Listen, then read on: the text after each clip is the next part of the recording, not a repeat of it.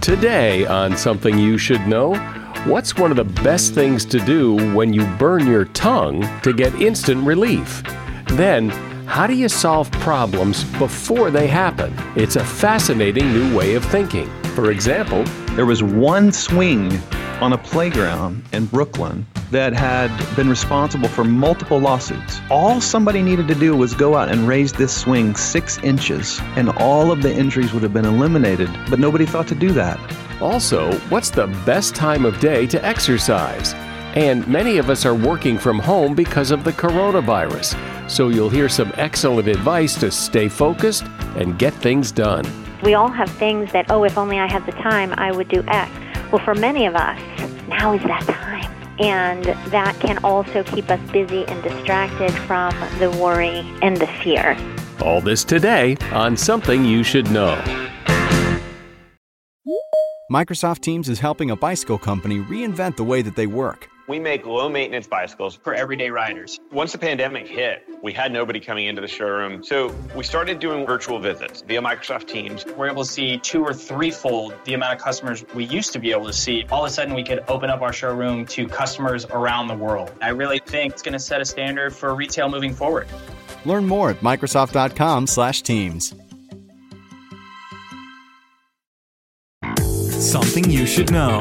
Fascinating intel, the world's top experts, and practical advice you can use in your life. Today, Something You Should Know with Mike Carruthers.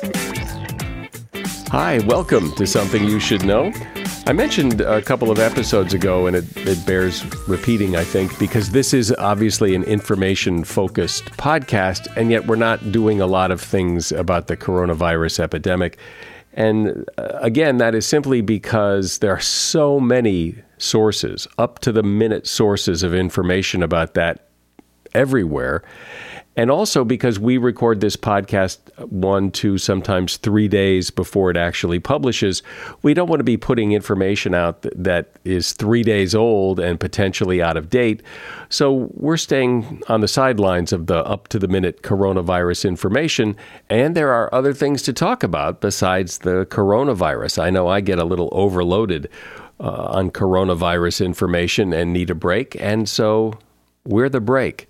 And we start today with something that happens to everybody. And it happened to me not long ago. That that is when you burn your tongue or the roof of your mouth with a really hot beverage like coffee or hot chocolate or really hot pizza. What do you do? Well, there are a few remedies that can help. First, find some sugar. A teaspoon of sugar on a burnt tongue can help ease the pain on contact. You hold the sugary tongue up against the roof of your mouth until the sugar dissolves. And if you don't have any sugar handy, get an ice cube or some cold water to numb the tongue and reduce the swelling. Tea that's been cooled down can also soothe the burnt tongue, especially black tea, chamomile, or orange pekoe tea. If you really did a number on your tongue, stay away from certain foods until it heals. Tomatoes, citrus fruits, vinegar, and salty foods like potato chips will actually interrupt the healing process. And that is something you should know. Imagine if you could solve problems before they happen.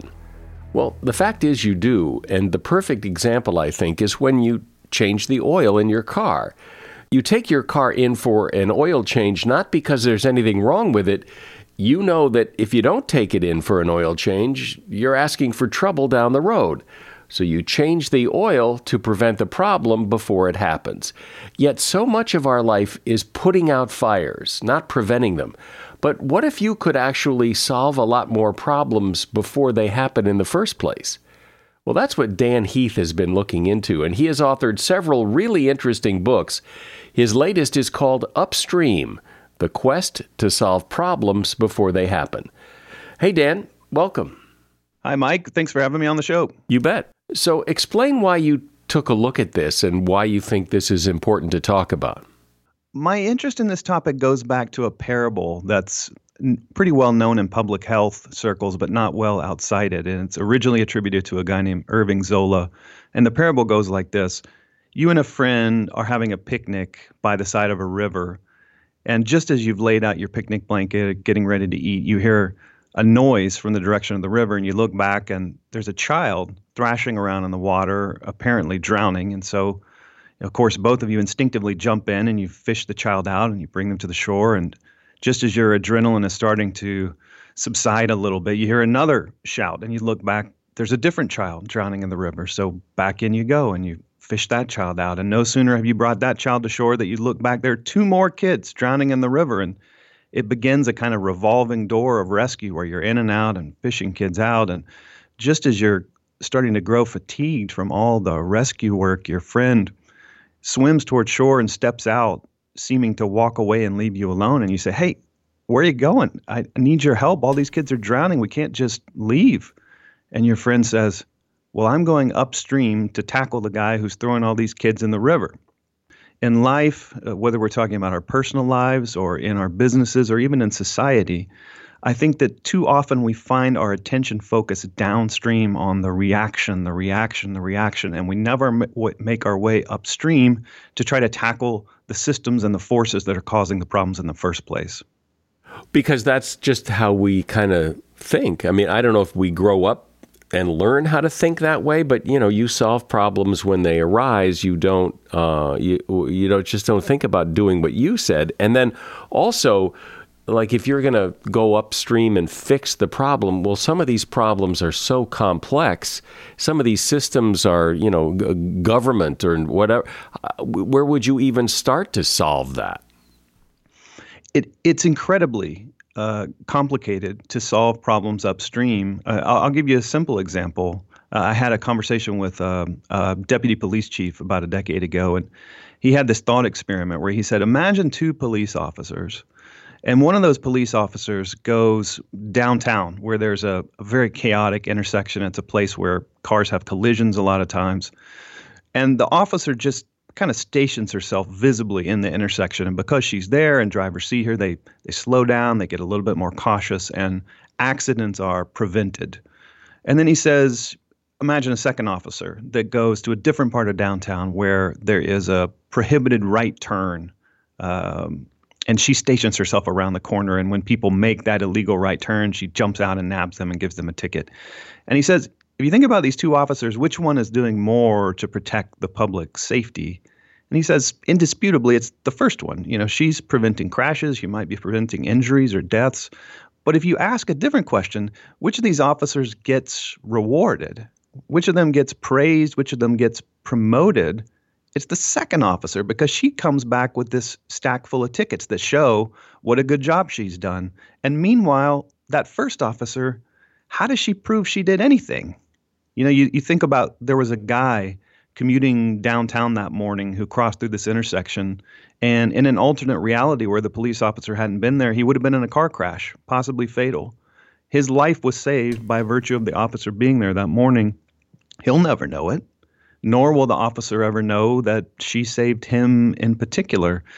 And so there's a kind of maddening ambiguity about upstream efforts that that I think is interesting. It's like even as you and I could probably say, well, of course you want to go upstream and keep the kids from being thrown in the river. What I wanted to show in the book was basically two things. Number one, there are lots of obstacles to getting upstream. And number two, despite the presence of those obstacles, we've got to try because that's the only recipe for permanently improving systems in our lives, in our work, and, and in our communities. Well, and but but maybe that's happening. I mean, uh, uh, like you say, when you prevent things from happening, you never know they would have happened. So uh, there there may be a lot of this going on that, because we just never see it. No question. Yeah. In fact, uh, everywhere you look, there's the evidence of people before us that have had the foresight and the patience to do this for us. You think about uh, the rate of car accidents and fatalities has declined from oh boy, I better make sure I'm getting my denominator right. My, my, memory is that that say 50 years ago was about five deaths per hundred million miles traveled, and today it's down to one. So there's been an 80 percent reduction in fatalities, and you ask. How is that so? Uh, I mean, are we all just naturally better drivers today? And the answer is no. Uh, I don't think driving ability has improved a lick. It's all about the systems that have been designed to try to forestall those problems. It's about you know, safer roads. It's about better lighting. It's about better brake systems. It's about seat belts and airbags. It's about mothers against drunk driving, reducing the incidence of, of drunk driving on the roads. And, and we're talking about thousands of people over decades who were all committed to this idea of what if we put our, our, our hands together? What if we put our resources toward preventing bad things from happening? And, and like the police officer in that story, those people will never know who they helped. They won't know who those thousands of people are whose lives were saved because of their work, but we can see in the data that it happened. And, and that's the power of upstream thinking. Can you bring this down to a more personal level? I mean, we can talk about you know how police deploy their their officers and how that affects policies and all that. But but what about a more person on a more personal level? Yeah, it's a fair question. I think the advantage of, of upstream thinking is is it works really on any level. You can think about it at the national level, like with the healthcare example, but you can think about it in your own life. And uh, I'll give you the, the most trivial example uh, possible from my own life. So I um, you know, as you know, I'm a writer and I, I tend to write in coffee shops. I don't know why that works for me, some busy, loud coffee shop, but it does. And so I'm used to shuttling my laptop around. Like I'll go to the coffee shop and write for a while, then I'll come back to my office. And so I'm constantly packing my laptop, unpacking it. I bring a power cord and I plug it in at the coffee shop, uh, pack it back up, bring it back to my office, plug it in there. And after a while, I mean, after years of this behavior, it occurred to me hey, what if I just bought two power cords. And one of them could live forever in my backpack where I carry around my laptop. And one of them could be just strapped down on my desk so that, you know, when I come back, I can just plug it in and not have to mess with uh, unpacking the power cord. And, and I'm not telling that story to uh, uh, to share my genius with you because I don't think there is much genius there. But it, it's almost a clue that that in our lives, so often we adapt to problems or we come to take problems for granted that need not exist. You know, that, that I had just come to accept a reality where I was forever going to have this nuisance of power cord shuffling. And yet, the actual amount of labor it took to fix that problem was I had to go online for five minutes and press, you know, buy.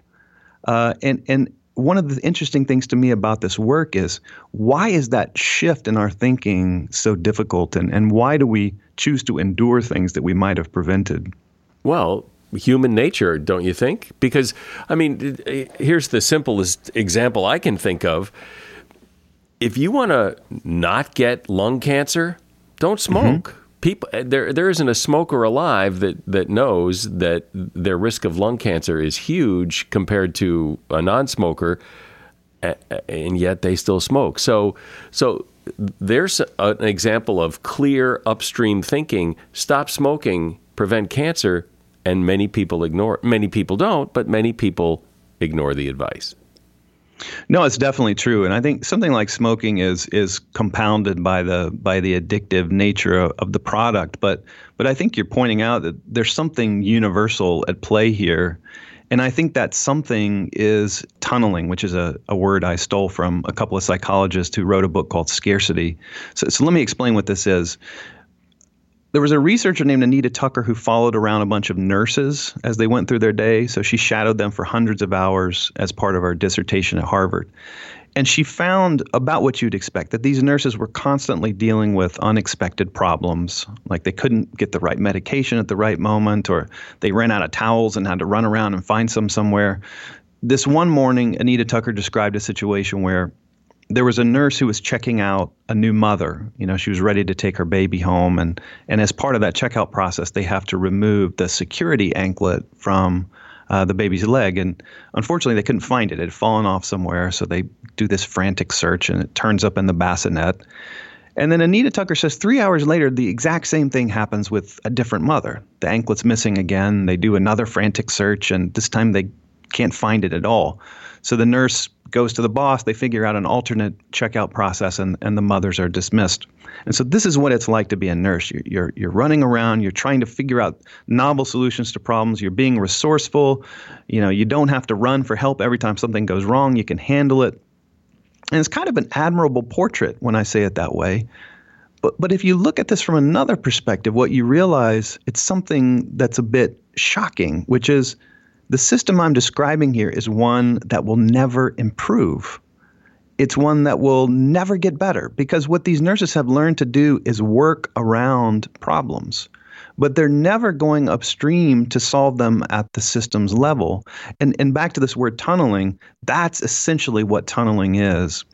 And to be clear, like the point of this story is not to throw stones at nurses. Quite the opposite. I, my point here is that I think all of us are tunneling in our own professions in the same way that when we're juggling too many things, too many issues, too many problems, we kind of abandon the idea that we might strategically prioritize them. And and we just kind of get in the tunnel if you can picture that in your mind just being in a tunnel. There's only one direction there's forward. You hit an obstacle, you try to get it behind you as quickly as you can so you can keep making progress. And and the great trap of being in the tunnel is that it's self-perpetuating. You know, what those nurses did is they solved their problems in the moment. You know, they got the mother dismissed, they got a fresh set of towels, but they also doomed themselves to solving exactly the same kind of problems the next week and the next month. And so I think this is what we have to overcome this kind of universal force of tunneling if we're going to get serious about solving problems. A problem, though, I see is that, and using your example of that guy throwing kids in the river, so we go upstream and tackle him and get him to stop. Well, there are a lot of cases where that guy is hard to find, that the, the cause of the problem is hard to find upstream. And if you can't find it, you can't fix it. Yeah, I know I know exactly what you mean that that often what we find is when we start trying to get to the root cause of a problem, it gets really confusing. It gets very complex. I mean, there, there's a comfort in rescue because it's very tangible. You see the kid thrashing in the river, you can pull them out, you feel good, uh, you get glory from your friends because you rescued a kid. And then when you start talking about, well, what caused this to begin with, all of a sudden you've got a debate, you've got a discussion, and and it can get very confusing. And that's why one of the the themes that stuck out in my research was so often to solve problems rather than just react to them required a different set of people to come together. Like there, one of my favorite stories in the book is about uh, the city of Rockford, which is the second biggest city in Illinois behind Chicago, and it became the first city in the U.S to solve the problem of veteran homelessness. And, and what's fascinating about it, I talked to the, the former mayor, a guy named Larry Morrissey, and he said he'd been f- working on homelessness for nine years. You know, Rockford's one of these places that was an industrial hub, and then all the factories closed and all the problems that come along with that. And he said they'd basically gotten nowhere on homelessness in nine years. I mean, they just tread tread water at best. And he said they discovered something in the 10th year where in a period of 10 months they went from nowhere to that that first city uh, achievement that I talked about. And so I was asking him how they did this, and he described the following changes. Number 1, they stopped treating it as a problem where everybody got to stay in their silos. You know, because there's so many people that have a stake in homelessness, ranging from the homeless people themselves to social services to the VA to the police to homeless shelters to the fire department. And everybody kind of did their little piece of the puzzle, but they never really collaborated. So the first thing they did was they brought everybody around the same table. And then the second thing was they didn't just bring them around the table to pontificate you know, to to brainstorm about, you know, the the origins of homelessness and how to solve it at a societal level. What they did was they oriented people around specific homeless individuals. So their meetings involved what they called a by name list. They keep a real time census of every homeless person in the community. And when they meet, they talk about Mike. They talk about Steve. And they say, okay, who's seen Steve left? Well, Steve last rather. Uh, well, I saw him in the under the bridge last week. He still got his tent under there. He's he's coming to the shelter a few times a week to get lunch. Uh, okay, who's who's going to uh, reach out to them and and see if he's ready to be housed? Well, you know, someone raises their hand and said, "We'll do that this week," and that's what the meetings are like. They're very concrete. They're very human. And the result of that is you come to understand all the moving parts in the system so much better because you see them through the lens of these real individual cases. And that taught me something powerful that that what feels like macro change often starts with micro understanding that you can't help thousands of people or millions until you can help one. And I think that's part of the antidote here is learning how to change the way we collaborate and, and learning how to get closer to the systems that yield the problems.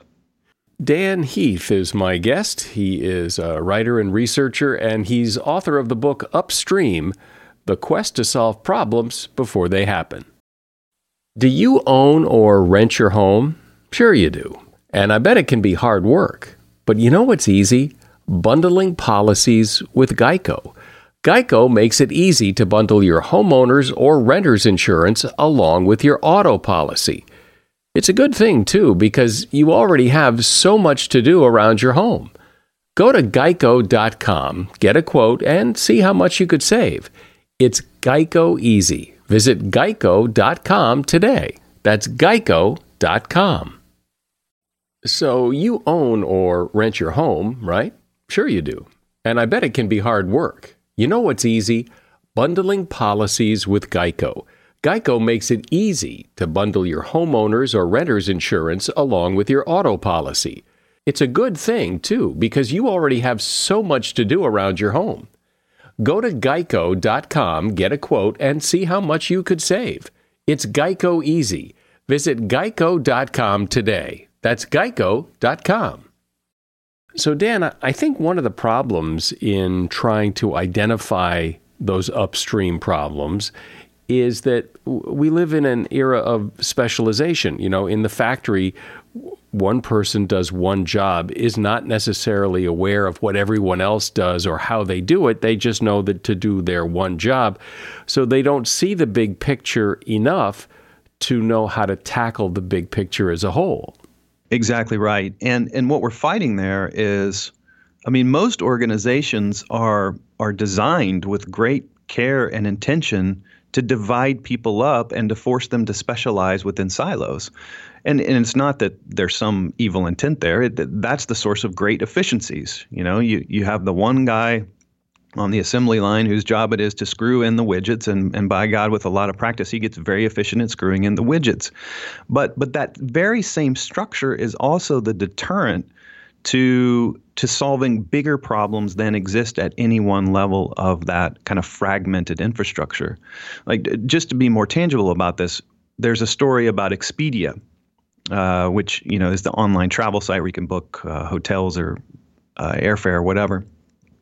They had a problem uh, back in 2012 where of every hundred customers who booked a reservation on the site, 58 of them ended up calling the call center for support, which is just kind of mind boggling, right? Because the whole point of an online travel site is that you can do it yourself. And yet, almost 60% of the people who did it themselves ended up needing help. So, this guy named Ryan O'Neill starts digging into this to figure out what in the world is going on. And he figures out the number one reason that people are calling is to get a copy of their itinerary. Right? That's it, to get a copy of their itinerary. 20 million calls were placed in 2012. That's like every single person in Florida calling Expedia in one year to request a copy of their itinerary. And so if you ask, how do you solve that problem? It doesn't take a genius, right? Well, they added a uh, a branch to the IVR, press two if you're calling for a copy of your itinerary. They allowed people to self serve online. They changed the way that they sent out the confirmation so that they wouldn't end up in spam, which was part of the problem. The solutions were easy. The more interesting thing to me is how does a problem like that boil up to that point? You know, why wasn't there uh, a kind of red flag triggered when you got your seven millionth call for an itinerary? And the answer is is back to that idea of fragmentation, where at Expedia, like virtually every other business, you have these distinct groups of people with different goals. The marketing team's goal is, is to attract people to Expedia. And then you've got a product team whose job it is to design such a smooth, easy interface that, that they get to the point of booking a transaction. And then you've got uh, the IT team whose job it is to keep everything humming and keep uptime as high as possible. And then you've got the call center, and their job is to resolve people's issues quickly and keep people happy. And, and on an individual basis, all those goals make perfect sense. They sound logical. But then when you ask a very basic question like, whose job in this ecosystem is it to make sure that customers don't need to call us for help? The answer is nobody. It's nobody's job. And in fact, it's even worse than that. Like, there's no one in this whole system who would even be rewarded if that happened. It just seems, as I said before, that even when you decide to tackle a problem upstream, doesn't mean you'll always find the problem upstream and and you may find something else you you may say this is the solution and in fact it's not well this this is another layer of the upstream challenge is uh, is thinking in systems and realizing that when we intervene in systems, they're likely to have uh, unintended consequences. Like there was an example in New York City where uh, a Google engineer, a young guy, was walking through Central Park and a branch from an oak tree fell down and, and hit him on the head and caused brain injuries and paralysis. And it was just a horrible tragedy. And it seems like one of those freak things that just happen. And then later, the uh, the controller of New York City, a guy named Scott Stringer, he started analyzing the claims that had been paid out by the city to settle lawsuits. So this this engineer I talked about had settled a claim for 11 million dollars from his uh, injuries. What Stringer discovered was there were actually a bunch of settlements from falling branches. And so Stringer was thinking, well, what in the world? And, and he began to dig around. Come to find out that the city's pruning budget had been cut in previous years in an effort to save money. And so here you've got, you know, an interesting side effect, right? From from within the silo of the the parks department, what's the presenting problem? The, the problem is we got to cut our budget. They think, okay, we've got too much money in the pruning budget, we can cut back there. From their perspective, within that part of the system, it all looked good. They did save the money, but then what they weren't uh, what they weren't seeing was that the side effect was, of that was they're not pruning these old dead branches. The dead branches are falling. They're hurting people. And as one of Scott Stringer's colleagues said, whatever money we thought we were saving on the maintenance side, we were just paying right out on the lawsuit side. So, uh, so Stringer's office starts mapping out uh, the the nature of these claims that they're paying. They they created a program called ClaimStat, where they mapped and indexed uh, the tens of thousands of annual claims made against the city, and they start finding these just uh, remarkable patterns. They found there was one swing on a playground in Brooklyn that had uh, been responsible for multiple lawsuits. All somebody needed to do was go out and raise this swing six inches, and all of the injuries would have been eliminated. But but nobody thought to do that. Nobody could see it. And, and so that's part of the challenge is when we get involved in these complex systems, we can't just uh, focus on the part. We can't just obsess on the fact that, okay, Parks needs to save money, we'll cut money from within Parks. We've got to ask ourselves, what is the effect of cutting this thing within the Parks budget, and, and are we paying attention to, to the side consequences? Well, what I really like about this is it, it makes you think differently. It makes you look at problems differently. It makes you look upstream instead of just focusing on the symptom of the problem right here and now, which is which can open up all kinds of possibilities. Dan Heath has been my guest. The book is called Upstream: The Quest to Solve Problems Before They Happen, and there is a link to that book at Amazon in the show notes. Thank you, Dan. Thanks so much, Mike. This year, you don't need to reinvent yourself. Every day is a chance to build your future and M1 Finance wants to help you keep building on what you started last year and the year before that. M1 is the finance super app where you can invest, borrow, save, and spend all in one place. More than half a million people already have accounts with M1. It's easy to set up your account, and M1 is designed to be personalized for your needs. Invest how you want with access to fractional shares and unmatched automation for free. You can borrow against your investments at super low rates, just 2 to 3.5%, and use this flexible portfolio line of credit for anything, like investing more into your portfolio, refinancing other loans, or funding large projects. M1 ties it together in a free digital account so you can have more flexibility and smoother money movements. Just keep in mind borrowing involves higher risks and rates may vary. Visit m1finance.com slash something to sign up and get $30 to invest. Remember, that's m1finance.com slash something. Terms and conditions apply. You've likely heard me mention and recommend the Jordan Harbinger Show podcast before. And the reason I mention it is well, yes, Jordan advertises his show here, and he does that for strategic reasons. You see, people who like this podcast are bound to like his podcast. He and I have a similar philosophy. In fact, I just spoke with him on the phone yesterday to compare some notes. Look, I really want you to give the Jordan Harbinger show a listen. He covers a lot of topics with big name guests like Seth Godin, Mark Cuban, uh, Kevin Systrom, one of the founders of Instagram. And Jordan's done really interesting episodes where he talks about his visits to North Korea as well as how a professional art forger somehow made millions of dollars being chased by the feds and the mafia. So, as you see, there's a lot of variety, but one constant is Jordan's ability to pull useful pieces of advice from his guests. I promise you'll find something useful that you can apply in your life in every episode of Jordan's podcast. I enjoy the Jordan Harbinger show, and, and I'm not saying that because he's advertising. It really is good. Search for the Jordan Harbinger show. That's H A R B as in boy, I N as in Nancy, G E R. The Jordan Harbinger show on Apple Podcasts, Spotify, or wherever you listen to podcasts.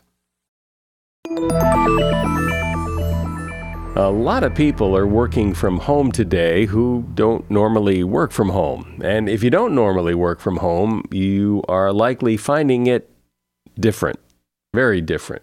And if you have kids who are home from school, you are finding it very, very, very different.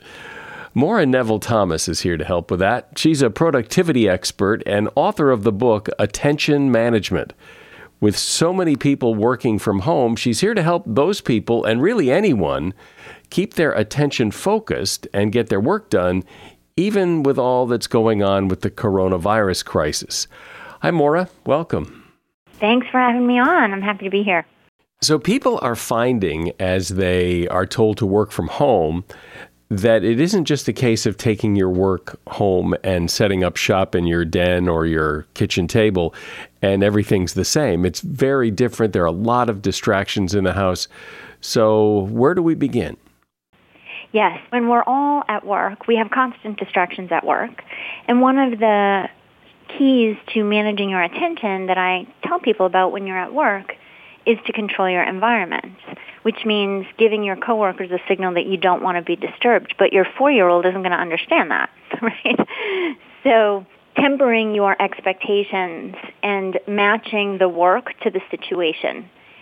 Analyzing the work that you need to do and the situation that you have in front of you and, and accepting that we can only do the best we can. But people are saying, how am I supposed to do important work when my kids are interrupting me all the time? And the answer is you can't. you really can't so understanding that and sort of giving ourselves a break is going to be really important. One of the things that people who work from home will tell you, and, and I've worked from home for a lot of my career, I can attest to this, that there, even if there are no kids, there's something very different about working at home in the sense that are you at work? Are you at home? Uh, there are distractions in the house, things that need dishes need to be cleaned. There's just something about being at home that is very, I don't know.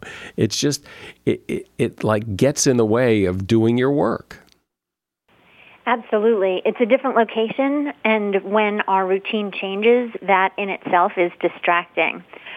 But one of the great things about working from home, I mean, there are many great things that about working from home. And so if we recognize those and use them to our advantage, then I think it helps put aside some of that distraction. For example, it's hard at work to build in some physical activity in the middle of your workday, but when you're home, you can take a break and take the dog for a walk, or you can um, maybe put in some laundry and do some dishes and do something physical, which is a much better type of break for yourself if your work requires reading and writing and um, that kind of detail work, then oftentimes when we take a break at work, we'll take a break from reading a report and we'll switch to reading sports scores or reading Facebook.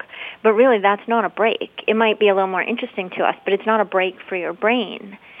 So at work, at home, we have an opportunity to get a real break by doing a different type of activity that really does give our brain a break. So if we can embrace the upside and try to use that to our advantage, then um, we can also tie it into sort of a reward. I have this thing I need to do. I really want to take the dog for a walk. I will give myself permission to take the dog for a walk when I finish this task.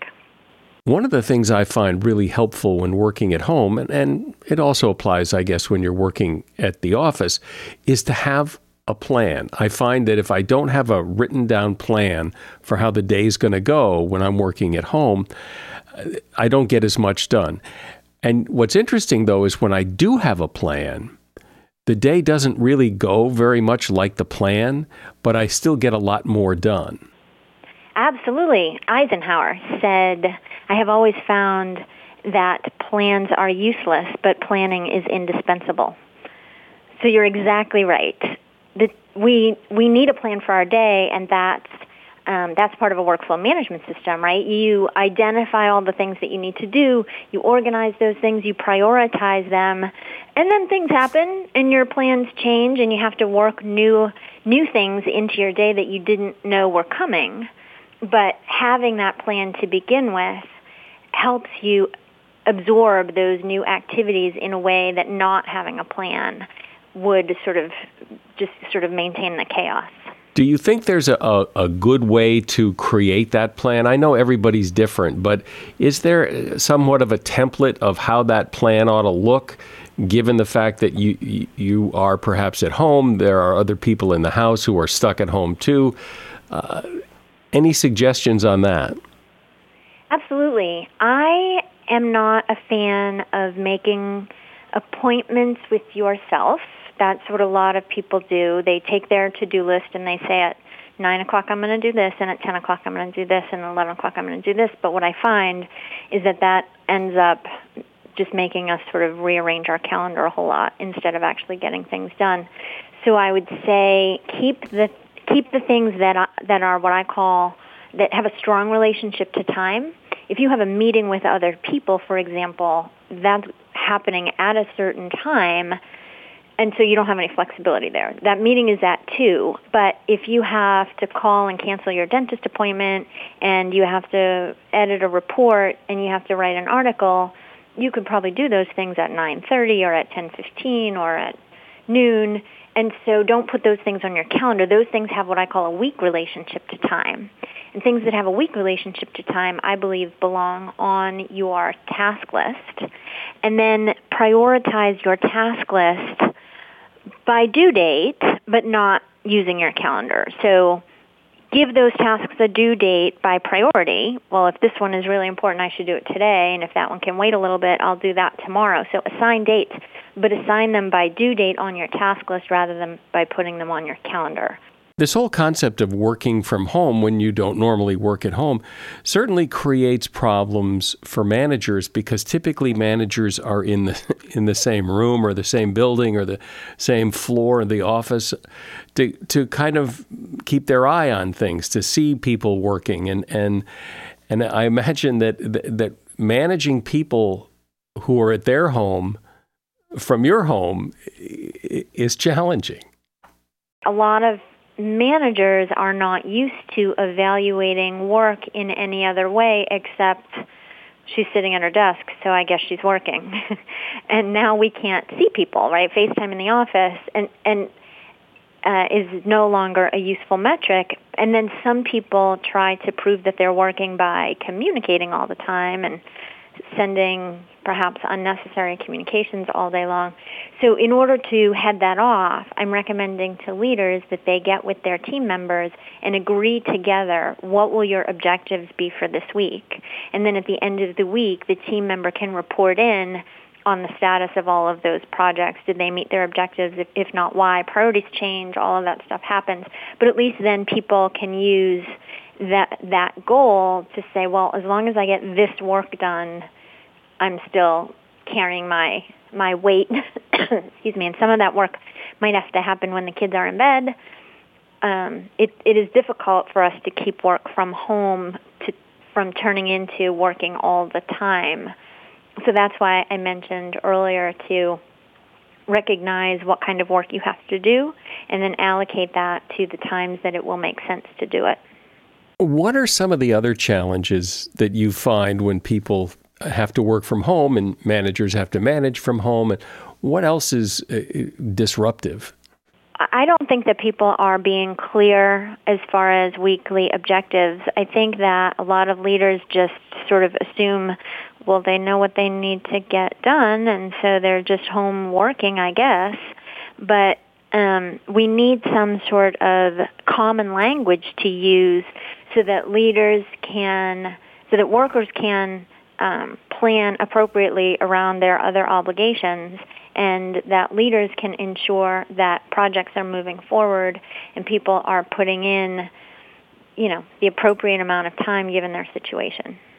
So we don't know how long people are going to be working from home and different businesses and different offices will be at home longer than others and so, what else are, are we missing? What else do we need to pay attention to that might get lost in the translation of moving work from the office to the house? One of the things I think that is on all of our plates now that perhaps wasn't a month ago is how do we shift our business model to uh, keep up with this changing environment? And that is deep work, right? That is work that requires thinking and creativity and uninterrupted brain power momentum. And so that is work that has to get done um, so that businesses can keep moving forward. So I think managing remotely is a different situation, but it's absolutely possible for businesses to continue with the important work that they need to do. I think we just need a lot more clarity than we have when everybody is working together in the same place and can sort of see what everybody's doing. Well, it seems like that clarity thing uh, and being very uh, uh, deliberate about this w- would help because I, I, I think what happens, my sense of what happens is okay, so now we're going to work from home and nobody ever really talks about and therefore things are going to be different in the following ways. We just assume that everybody's going to work at home and everything else stays the same. You're right. That's why we need to sort of raise some awareness as far as, you know, what is going to be different and how are we going to handle this.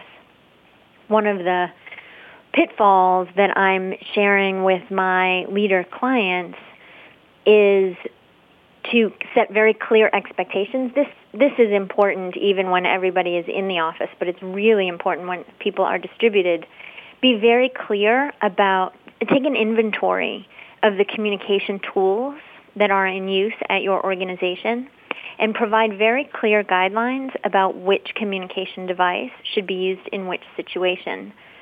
So for example, use team collaboration tools when you are sharing information about projects that other team members are involved in. Use email for routine requests and communication and use the phone or text in the case of um, urgent or time sensitive information, especially after hours. If it's um, because now we we also have the the possibility that flex time, right? Everybody's working from home, so everybody not, might not be working the same hours. So if we're all working different hours, that's going to seem like work is happening around the clock. In fact, work will be happening around the clock. So how can we avoid having everybody work around the clock? Setting some guidelines about communication, which channel is useful in which situation, and also how do we communicate after hours? So for example, if you need to work from 7 p.m. to 2 a.m., then you should do that, but maybe don't impose your work schedule on other people. So, for example, schedule the send of the email to go out during business hours. Lastly, it seems like if you're going to be working from home and you don't typically work from home or you don't typically work from home very often, that the other people in the house that we need to have a meeting. We need to talk about the fact that things are going to be different, and that the, even if your four-year-old is a four-year-old, still you can get some cooperation that will make this go better. Absolutely, it everybody's household is going to be different, but if there are two, if there are people in the house that need to be cared for, and there are two adults in the house to care for them then probably working in shifts is a really good idea. One parent works or one adult works for an hour or two in a room with a closed door and the other adult takes care of the caring, um, right, the caregiving, and then at some point they switch so that both adults can get work done if there are more self-sufficient people in the house, that's certainly a different story. Teenagers can understand, you know, make yourself a peanut butter and jelly sandwich. I'm going to be working all day, and I'll check in with you periodically, right? That kind of thing. So you're right. Ground rules need to be set, and they're going to be different depending on the home situation. Since the title of your book is Attention Management, can you explain that a little bit? Talk about what that means? Attention management is something that I've been speaking and writing about for a decade, and it is, I think, really important now because attention management is about recognizing, the ultimate goal of attention management is about recognizing your thoughts and your brain state and shifting to a more productive brain state given what's in front of you. During these times, it's so easy for us to get stuck in this cycle of rumination and worry and anxiety and what's going to happen and what about this and what about that. I think it's so important for us to be, to recognize when we're in that state and shift. I have found personally that action is the antidote to fear and anxiety for me. So I am doing I am doing the best that I can to take advantage of the downtime to do those things. We all have things that, oh, if only I had the time, I would do X, whether that's personal or professional. Well, for many of us, now is that time. And that can be a really exciting prospect. And that can also keep us busy and distracted from the worry and the fear. So I think that's the best advice that I can give right now. Well, this is good because not only is it helpful for people who are working at home who don't normally work at home, and good for people who work at home who do work at home, but uh, it's good productivity advice uh, uh, just for everybody when they get back to work, no matter whether they're working at home or the office. Maura Nevel Thomas has been my guest. She's a productivity expert and she's author of the book Attention Management You'll find a link to that book at Amazon in the show notes. Thank you for coming on, Maura. Thanks, Mike. I hope you found it useful. Even with a lot of gyms and fitness centers closed because of the coronavirus, it is still important to exercise, which brings up the question is it better to exercise in the morning or the afternoon? The technical answer is it doesn't really matter. There's no advantage one way or the other. However, getting it done in the morning often results in working out more overall per week. That's because morning is the time of day when people have the least amount of obligations that can prevent them from getting their workout in. However, nighttime workouts can help manage stress levels after a tense day, which can boost your progress toward weight loss goals, according to the experts. That's because getting sweaty squashes the stress hormone cortisol, which has been linked to an increase in belly fat. So there are benefits to both. The most important thing is to make sure that exercise happens. So, really, whichever works best for your schedule is the best way to go. And that is something you should know. Stay safe. I'm Mike Carruthers. Thanks for listening today to Something You Should Know.